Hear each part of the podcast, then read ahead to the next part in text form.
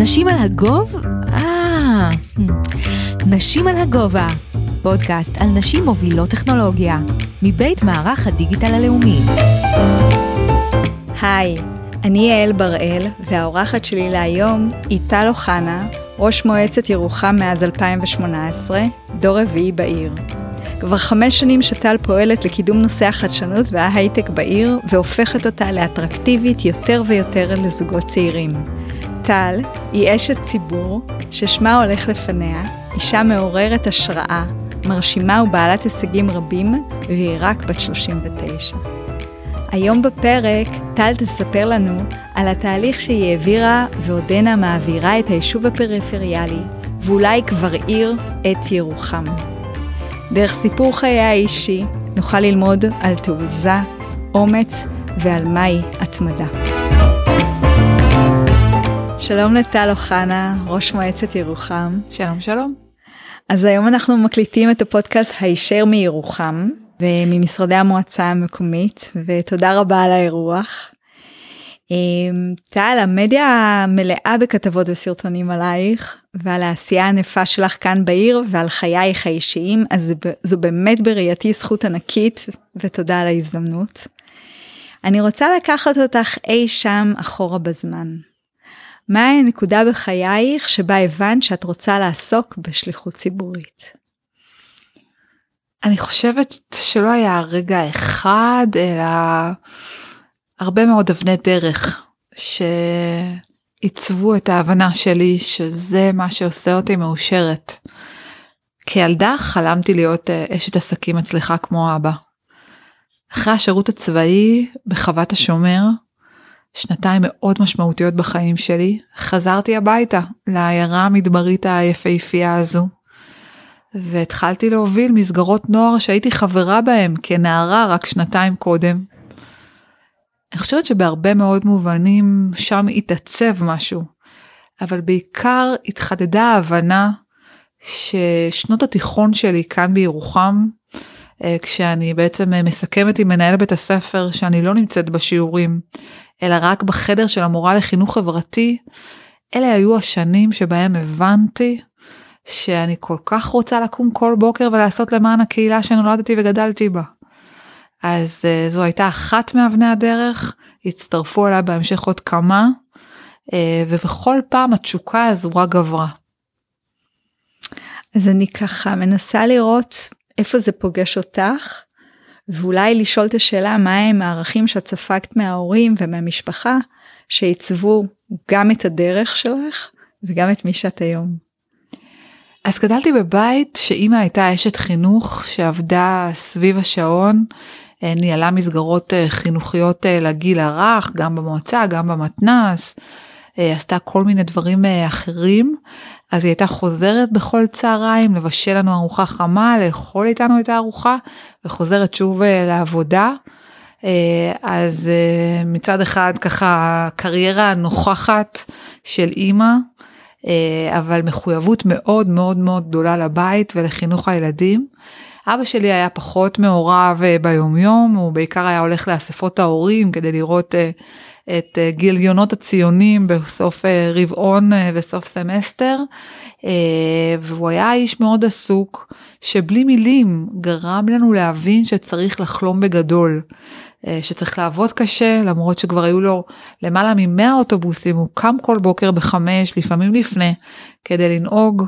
אה, לא היה בוקר אחד שהוא לא היה אה, עושה את זה. אה, והיחס שלו לנהגים שלו לעובדים שלו עיצב בנו לצד השאיפות הגדולות והעבודה הקשה גם ערכים ערכים של אהבת אדם אמונה בו הרבה מאוד מהעובדים שלו זאת הייתה ההסתמנות שלהם לחיים נורמטיביים אחרי מסכת חיים לא פשוטה אבל גם uh, לדו קיום מרבית העובדים של אבי היו בדואים.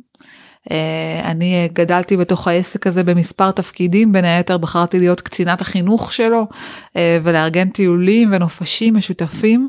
זה היה מדהים לראות את הילדים הבדואים והילדים היהודים נוסעים באותו האוטובוס לחרמון כל חורף אה, ואחווה גדולה שורה ביניהם.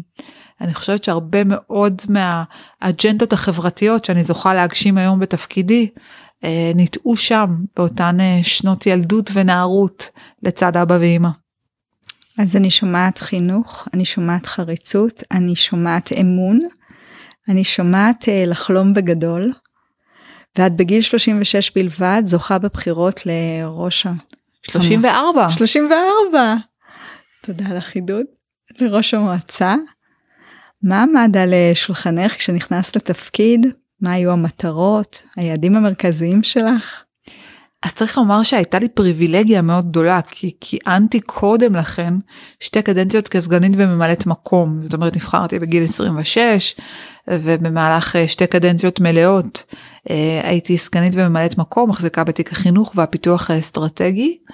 אה, ובאמת ב-2018 אני נבחרת לראשונה להיות ראש העיר מבינה מהר מאוד שהמשימה שלי בקדנציה הנוכחית היא נושא הפיתוח הכלכלי של העיר.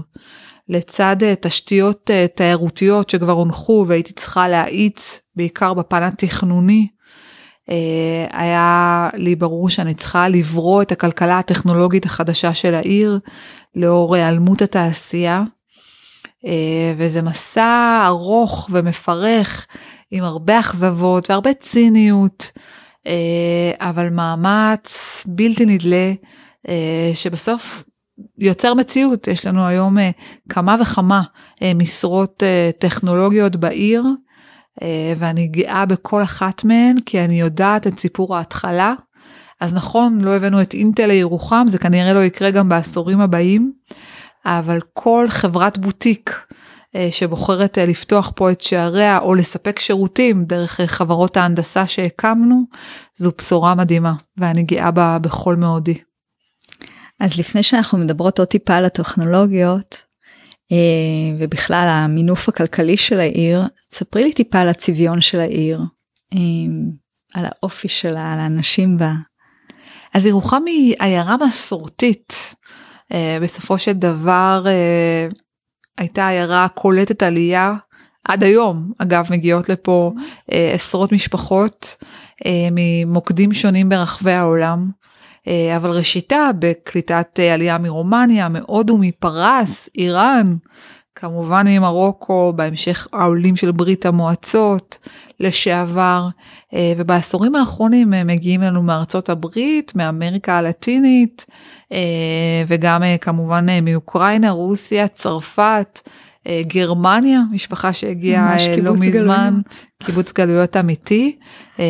האופי הוא אופי מאוד קהילתי, לא סתם, אה, את יודעת, אנחנו בימים שהמדינה שלנו אה, גועשת וסוערת, ויש פה איזה שקט מאוד מאוד לא אופייני. אה, והסיבה לכך היא שיש פה אחווה גדולה בין הקהילות המאוד מגוונות, יש פה קהילה חרדית, ליטאית, ויש פה גם קהילות חרדיות אחרות, ציונית דתית. קורה פה משהו מאוד מאוד מיוחד, שהוא בעיניי בשורה לחברה הישראלית בכלל. כל כך רלוונטי בימים אלה.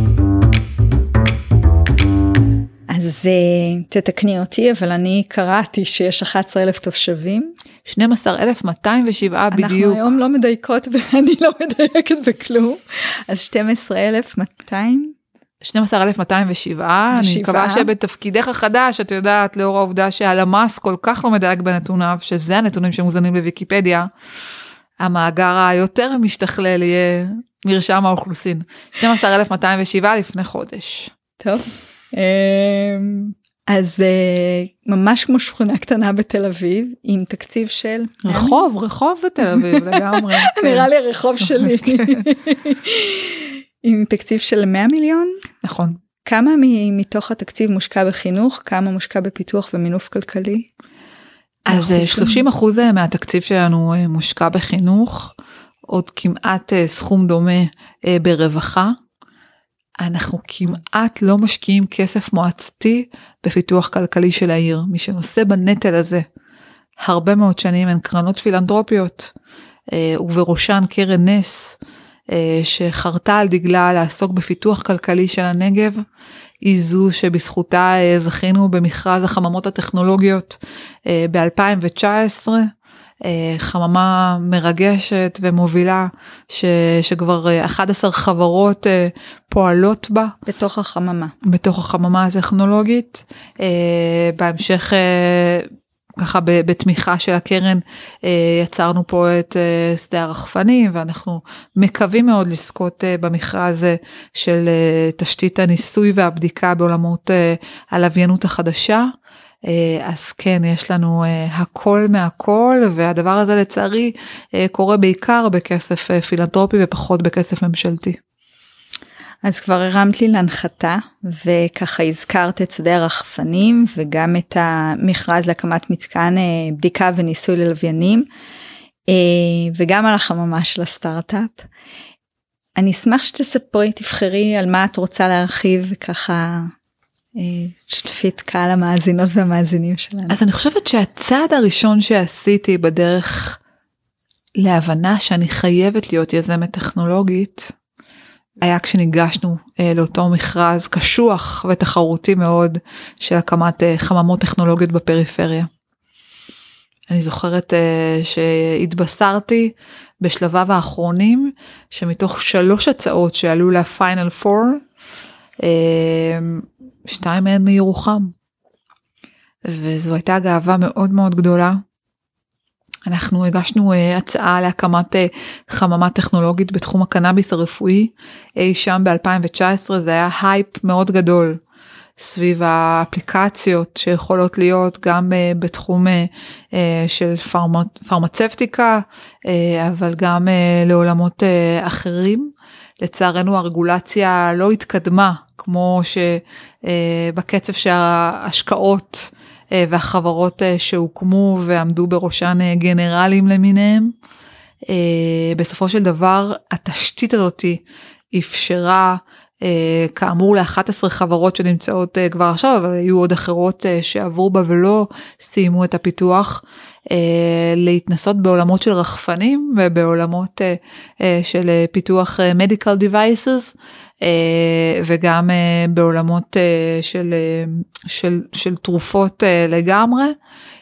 ואנחנו מאוד גאים בהן זאת הייתה התשתית הראשונית בעיר שאפשרה לייצר נגישות לטכנולוגיה ובעיקר ליזמות טכנולוגית לאנשים שזה לא היום יום שלהם ככה כבשגרה לראשי החממה היה מאוד חשוב שתושבי המקום והנגב ייקחו חלק אה, במילוי אה, פונקציות שונות בתוך אותן אה, חברות שהיו בתוך החממה אה, והעיקרון הזה הוכיח את עצמו.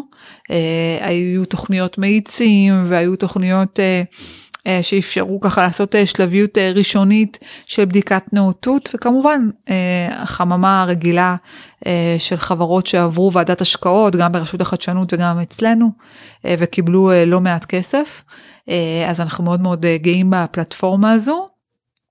לצידה באמת הבנו שאנחנו חייבים להביא את הממשלה להשקיע פה בתשתיות טכנולוגיות כדי שיהיה לנו ערך מוסף ביכולת אה, למשוך לפה חברות בסופו של דבר.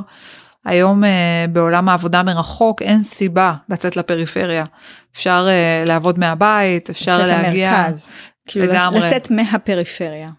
נכון אה, בסוף אי אפשר להתחרות ב critical mass שיש אה, בתוך תל אביב והדרך לעשות את זה עוברת רק בשותפות בין השקעות ממשלתיות תשתיתיות ובין המגזר העסקי. אני זוכרת שהתחלתי לעבור בין כל התעשיות הביטחוניות. זה היה כשעוד לא חשבתי טכנולוגיה אבל הבנתי שהן היחידות שלא תעבורנה לחו"ל מהסיבות הביטחוניות. אה, שלהן אה, ופשוט עברתי אחת אחת וניסיתי להציע להן הצעות אז היה איזושהי שותפות עם אלביט בעולם התקשוב ועכשיו בעיקר שותפות אה, סביב המעבר שלהם כאן לרמת בקע. אני מאוד מקווה שנזכה במכרז החלל יחד עם התעשייה האווירית אבל יש פה עוד חברות נוספות שפעילות המרגשת מביניהן חברת ISI חברת בת של התעשייה האווירית שהמייסד שלה קוראים לו נועם סגל כשהגעתי אליו לאור יהודה אה, לפגוש אה, בחברת הלוויינות שלו אז אמרתי לעצמי למה שלחו אותי לכאן מה יצא לי מזה. אחרי כמה חודשים קיבלתי טלפון, זה היה לב הקורונה, הוא אמר לי, טלי, יש מכרז 100 מיליון שקל, משרד המדע, ירוחם חייבת לזכות. הטלפון השני שעשיתי היה לראש סוכנות החלל כדי להגיד לו אנחנו ניגשים למכרז, אני אשמח לדעת אה, מה לוחות הזמנים ולהגיד לך שראש סוכנות החלל דאז דחף אותי לגשת למכרז לא, הוא לא עשה את זה. אבל זה לא שינה שום דבר, אני נחושה עדיין, ואנחנו מאוד מאוד אה, מקווים להצליח. בינתיים נועם העביר לפה עבודה ככה לחברת אה, ההנדסה המקומית, טק 19 בעולם בדיקות איכות. אנחנו עושים שיתופי פעולה במגמה הטכנולוגית שלנו ללוויינות בתוך, בתוך התיכונים. הוא לקח משלחת של בני נוער שלנו לנאסא, לשיגור של לוויין ביטחוני שהיה לאחרונה, ווידא שהם נמצאים בתוך חדר השיגור. קטגוריה הכי קדמית שלו כדי להיות חלק מהחוויה המופלאה הזאת וממנו זה הכל. קורה פה משהו מאוד מאוד מיוחד אך ורק בגלל אנשים יוצאי דופן מהמגזר העסקי שהערך הכלכלי שלהם קורה אבל זאת לא הסיבה שבשמה הם באים לפעול בירוחם ואנחנו מקווים שעוד ועוד חברות תעשינה זאת. אז אני ככה שומעת על אישה שפועלת באופן אקטיבי לזהות הזדמנויות כלכליות, לא מחכה שהממשלה או המדינה תבוא אליה או תדפוק לה בדלת, עוברת מדלת לדלת בין גורמים במגזר העסקי ומגייסת אותם. וכשיש לך משהו ביד, רק אז את אולי חוזרת אל המדינה ואומרת רגע בוא נקים את התשתיות הטכנולוגיות שמאפשרות, אני מדייקת. לגמרי, המחשבה היא תמיד איזו תשתית לאומית חסרה במדינת ישראל. גם כשבאנו עם רעיון אה, מפעל החיסונים, עוד לפני שהקורונה פרצה. אה, ואמרנו למדינת ישראל בפעם הראשונה גם למשרד הכלכלה וגם למשרד הבריאות וגם אה, למשרדים אחרים שהיו רלוונטיים זה נמנה על שמונת הנכסים האסטרטגיים של מדינת ישראל. חייבים להקים את הדבר הזה כשפרצה הפנדמיה הקורונה כן. כבר היה ברור מאליו אבל הנה רק עכשיו אה, בשנת 2023 אחרי שלוש שנים של תהליך ירוחם לא זכתה להקים את מפעל החיסונים בתחומה אבל השפיעה השפעה גדולה על דחיפת הממשלה ואיגום הכוחות הרלוונטיים כדי שהדבר הזה יהיה על סדר יומה. אה, אני מקווה מאוד אה, שהדבר הזה יצליח. אה, אז כן, אנחנו מבינים שיש תשתיות לאומיות שחסרות במדינה, אנחנו מנסים לחבר אה, את הערכים המוספים שלנו במשאבי הקרקע, האוויר, ההון האנושי, המדהים שנמצא פה מאות מהנדסים, מאות מהנדסים, אה, ורק אחר כך ללכת למדינה, לראות מה הדרך שבה היא יכולה להוסיף ערך כיצד לייצר את התשתית הזאתי יחד עם המגזר העסקי לא לפני שהם איתנו זה יש משהו במדינה שמסתכל עלינו באמון רב יותר כשהמגזר העסקי כבר בפנים אז ככה אנחנו נוהגים. נראה לי שאת פיצחת את השיטה של אה, בניית אקו סיסטם. בוא נגיד שאחרי שנזכה במכרז הלוויינות החדשה אני אוכל לענות לך על השאלה הזו. אז אני אצטרך לחזור לראיין אותך. שמחה רבה. איך התושבים הוותיקים אה, מגיבים לשינויים האלה אה, ממפעלים אה, מסורתיים לתעשיית הייטק אולי נקרא לזה. אז קודם כל צריך להגיד שכל שינוי הוא מאוד מאוד מורכב. אני חושבת שהדרך שלנו לשאת את התקווה הזו עוברת דרך הדור הצעיר. וגם דרך תלמידי התיכון אנחנו משקיעים הרבה מאוד כסף במגמות טכנולוגיות במורים יוצא דופן שהגיעו מתעשיית ההייטק ומלמדים בתוך הכיתות. אנחנו הופכים את החוויה החינוכית לימודית שלהם לרחבה ועשירה יותר מסך השעות שהם ילמדו בכיתה ויגשו לבגרות. הם מצטרפים למשלחות ותחרויות ועושים האקתונים עם יחידות טכנולוגיות מובילות בצה"ל וחברות כמו רפאל אלביט ותעשייה אווירית. אה, הדבר הזה מייצר אצל כל התא המשפחתי הבנה שהיא יותר רחבה אה, בדרך לשינוי הזה שאנחנו מדברים במעבר מתעשייה מסורתית לטכנולוגיה. אני יכולה לומר שלדור ההורים בחלקו אה, זה כבר יהיה מאוחר מדי, אבל הדור שנמצא היום עד גיל 40 אה, מקבל מאיתנו דחיפה בלתי נגמרת. ללכת וללמוד הכשרות טכנולוגיות גם אם הם עדיין בתוך תהליך אקדמי או כבר השלימו אותו אה, בדרך לתואר ראשון או שני. ההכשרות הטכנולוגיות הן מחויבות המציאות כדי לייצר את האדפטציה לעולם תעסוקה משתנה, אז הם סוכני השינוי שלנו. אני בטוחה בטוחה ואני רואה את זה כי אני מקפידה להגיע לפגוש את ההורים כשהמשלחות חוזרות שיש טקס סיום לכתוב על ההישגים יוצאי הדופן של הילדים שלהם. ברגעים האלו אני יודעת שאני משפיעה לא רק על העמדות של הילדים אלא בעיקר על העמדות של ההורים שלהם. אז את כל הטוב הזה העיר שלך מציע ואני אשאל פה שאלה מתריסה אולי יחד עם זאת את היחידה מחמישה אחים שבוחרת להישאר בעיר ומרגיש שבסופו של דבר הדור הצעיר בוחר אה, לא להישאר ולעבור לתל אביב. איך אנחנו מפצחים את הנוסחה הזאת או איך את מנסה לפצח אותה? אז קודם כל צריך לומר שבשנים האחרונות אנחנו רואים עוד ועוד צעירים וצעירות שנשארים לגור בירוחם אנחנו בנתוני הגירה חיוביים אה, שהם בעצם מאזן של פחות אנשים שעוזבים, הרבה אנשים שנכנסים, אה, אז התופעה הזאת אה, באמת אה, נמצאת במקום אחר מאותן שנים שבהן האחים שלי בחרו לעזוב. אני גאה בבחירה שלי לחזור, האמת שהם אפילו מקנאים בי בעצמם, הם כבר ביססו את חייהם, אבל רואים את איכות החיים שאני זוכה לה גם בתוך מערכת החינוך פה וגם בקרבה לסבא וסבתא, שזאת פריבילגיה מאוד מאוד גדולה להורים צעירים. אני אגיד אה, שאנחנו יודעים שיש מספר רכיבים בהחלטה של זוג צעיר ואנחנו יוצאים לקמפיין נרחב בנושא הזה אה, לטובת בני רוחם שיחזרו הביתה יש, יש מספר רכיבים שיכריעו את ההחלטה הזו.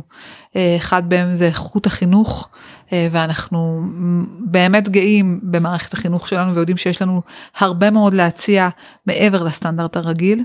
הדבר השני אה, זה היצע הדיור, ככל שיהיו פה יותר טיפולוגיות דיור במחיר איכותי, אה, עם יכולת לבנות גינה ובריכה וכל מיני ערכים מוספים.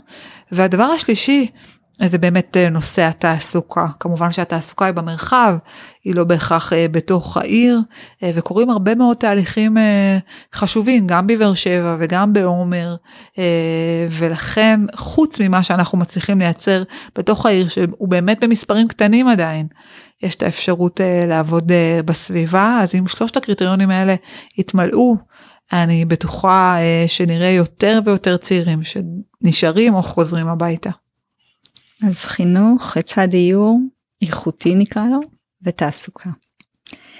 איפה את רואה את ירוחם ב-2035? 2035 ירוחם אה, תצטרך להיות uh, כבר uh, עם 20 אלף תושבים לפחות. Uh, זאת סיטואציה אחרת לגמרי מהסיטואציה שבה אנחנו נמצאים היום.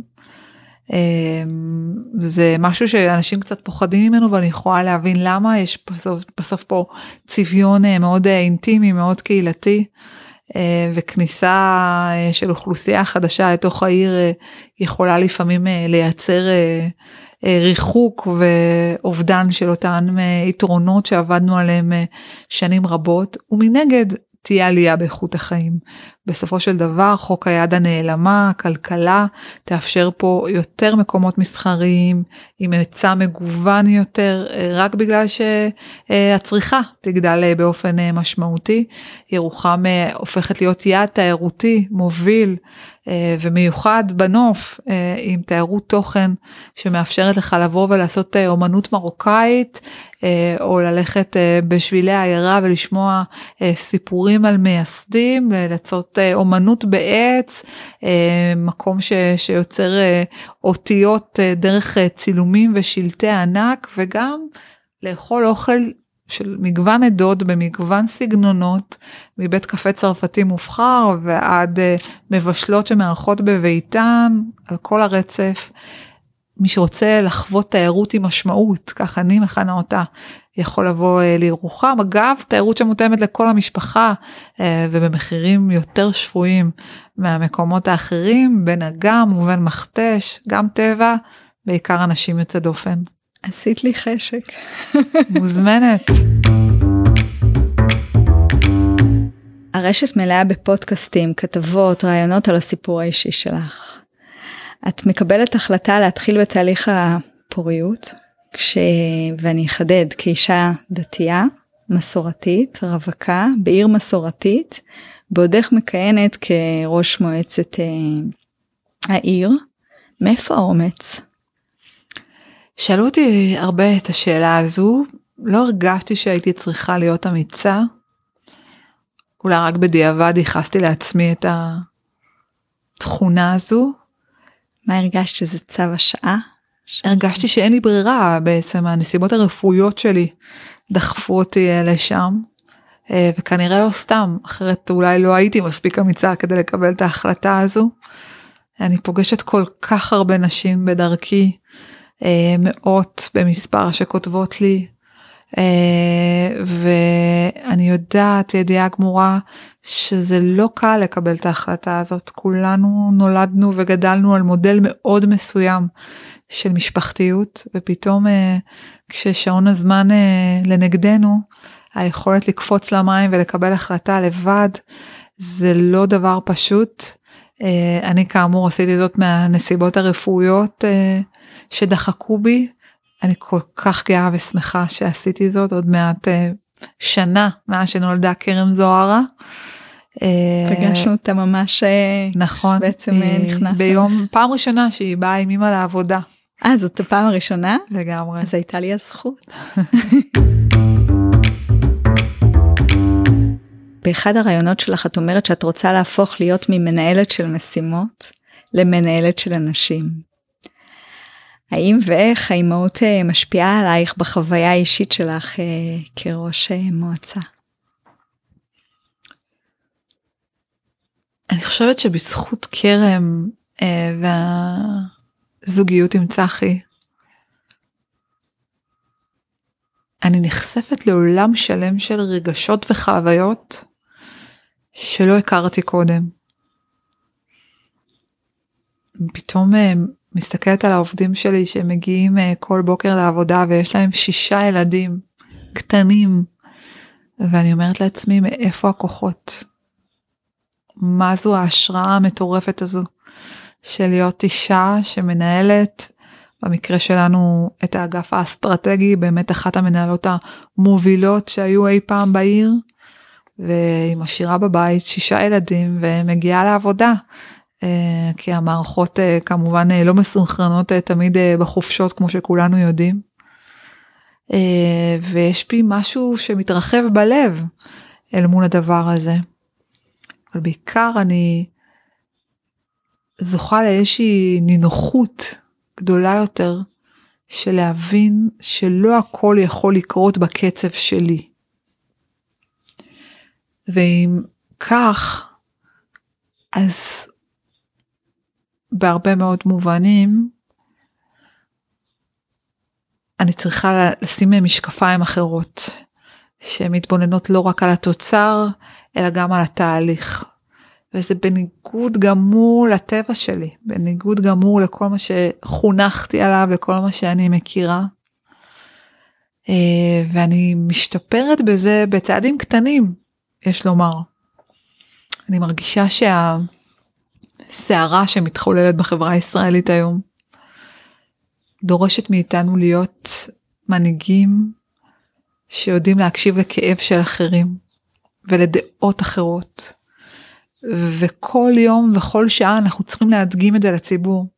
בדיוק קראתי אתמול על מחקר שנערך אה, בחו"ל והראה שאנשים העריכו הרבה יותר יחס טוב בין מנהיגים בין דעות שונות מאשר האם הם הגיעו לפשרה או לא. זאת אומרת עצם האינטראקציה שלעצמה אם היא נעשתה באופן חיובי ומכבד, זכתה להערכה מאוד גדולה של הבוחרים. Uh, הרבה יותר מאיזה פשרות והאם בכלל הם הגיעו. זה מסר עצום בעת הזו לכולנו. היכולת uh, להקשיב, להכיל, לשמוע, להתחבר באמת למקומות שמהן בוערות התשוקות של הצד האחר שהוא לא בית הגידול שלנו, זה דבר שכראש עיר אני צריכה לתרגל יום יום שעה שעה אני לעולם אהיה במקום אה, של אי הסכמות כי יש מעט משאבים עם הרבה מאוד אתגרים ואתה צריך לקבל החלטות כל הזמן ואי אפשר לרצות את כולם. אבל אם תגיע למשימה הזאת כשאתה מבין שמוטלת עליך החובה להיות מנהיג של הסכמות ולא של הכרעות, נראה לי שתעשה את התפקיד שלך הרבה יותר טוב. מנהיגות השתתפותית. אז מה היעד הפרסונלי מקצועי הבא שלך? אני מאוד רוצה להיבחר לקדנציה שנייה, אני ממש אה, כבר בימי חול המועד ולאחריו אצטרך אה, להתעסק הרבה יותר ולבנות את המנגנון אה, ולצאת אה, לדרך לקמפיין אה, רביעי במספר שבו אני אה, משתתפת. אה, אני מאחלת לעצמי ימים אה, של שמחה, של נחת, של אהבה ופחות רפש וכל מה שלפעמים קמפיינים מביאים איתם. ובעיקר את הזכות להיבחר לעוד חמש שנים. שיביאו להרבה מאוד תוכניות חזוניות שטרם התממשו להתרגם למציאות. במגזר הציבורי יש קצב שאת, אה, אני, אני רואה את התשוקה שלך להשלים את הדברים שהנבטת. ואם אני אקח אותך עשר שנים מהיום, לאיפה את? רצה לכנסת? שרת הכלכלה? אה, חלום ממש גדול, מאוד מאמינה בכלכלה כמנוע שמייצר צדק ושוויוניות והזדמנויות. אה, אז אם עם ישראל יראה בשליחתו אני אשמח אה, לכהן אה, בתפקיד הזה, אבל כמעט בכל תפקיד אחר אני אהנה לא פחות. אני כל כך אוהבת להיות במגזר הציבורי, אני מרגישה שאין הרבה אנשים בבוקר פריבילגיים כמונו שיכולים לקום כל בוקר ולהגיד וואו אני עושה כל כך הרבה דברים משמעותיים למען אנשים אחרים וגם למען דורות העתיד. אה, אז אנחנו זוכים ואפילו משלמים לנו על זה שזאת בכלל אה, פריבילגיה לא צפויה. אה, אני לגמרי מרגישה ברת מזל ואשמח להמשיך לשרת את המדינה האהובה שלנו כנבחרת ציבור בכל זירה שתתאפשר. טל, אנחנו לקראת סיום וביקשתי ממך להביא תמונה אישית. רגע שלוחד, שאת לחדת בזמן שהשפיע עלייך. את רוצה לשתף? אז האמת שלא הייתי צריכה לטרוח ולהביא כי היא נמצאת כאן על הקיר. אה, זאת אה, תמונת ההשראה שלי, לא סתם היא התמונה היחידה בחדר. כשנבחרתי בפעם הראשונה היו פה מלא תעודות ומגנים ותמונות מכל מיני אירועים אה, ואמרתי אני מוציאה את כולן ורק אותה אני משאירה הנשים הללו הן נשים של תום, של חסד. אנחנו מדברים הרבה על אה, פוליטיקה של הכנסת אורחים אה, כפתרון למשבר הכל כך גדול שאנחנו מצויים בו. אה, ותמיד אני אומרת לכולם, דמיינו שהייתם בשולחן השבת של סבתא. אתם... תספרי לנו לרגע מה אנחנו רואים כי המאזינים לא רואים. אז uh, בתמונה הזאת uh, נמצאות uh, ארבע נשים, שתיים מהן uh, לצערנו כבר אינן בין החיים. uh, והן נמנות על מייסדות העיירה, כולן עלו ממרוקו בשנות ה-60, הקימו uh, משפחות uh, ברוכות ילדים, והן גרות uh, בשכונה אחת. הן יושבות אה, בספסל בגינה הציבורית שלהן, אה, זה יום אביבי, אה, וכך מדי יום ביום הן היו חוזרות על המופע הזה, בנות מדרשה שהייתה, בס... שהיו שם בסמוך ועשו פעילות בתוך הגינה הציבורית, תיעדו את הישיבה הזו.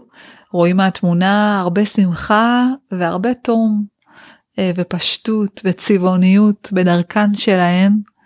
אה, מבחינתי הן ההשראה, ההשראה לכך שאפשר לקבל כל ילד באשר הוא, לא צריך להדיר אף אחד, אה, כמעט בלי אמצעים אבל בתודעה של עושר בעין, אפשר אה, ש, שהשולחן והבית יהיו מלאים בשפע גדול.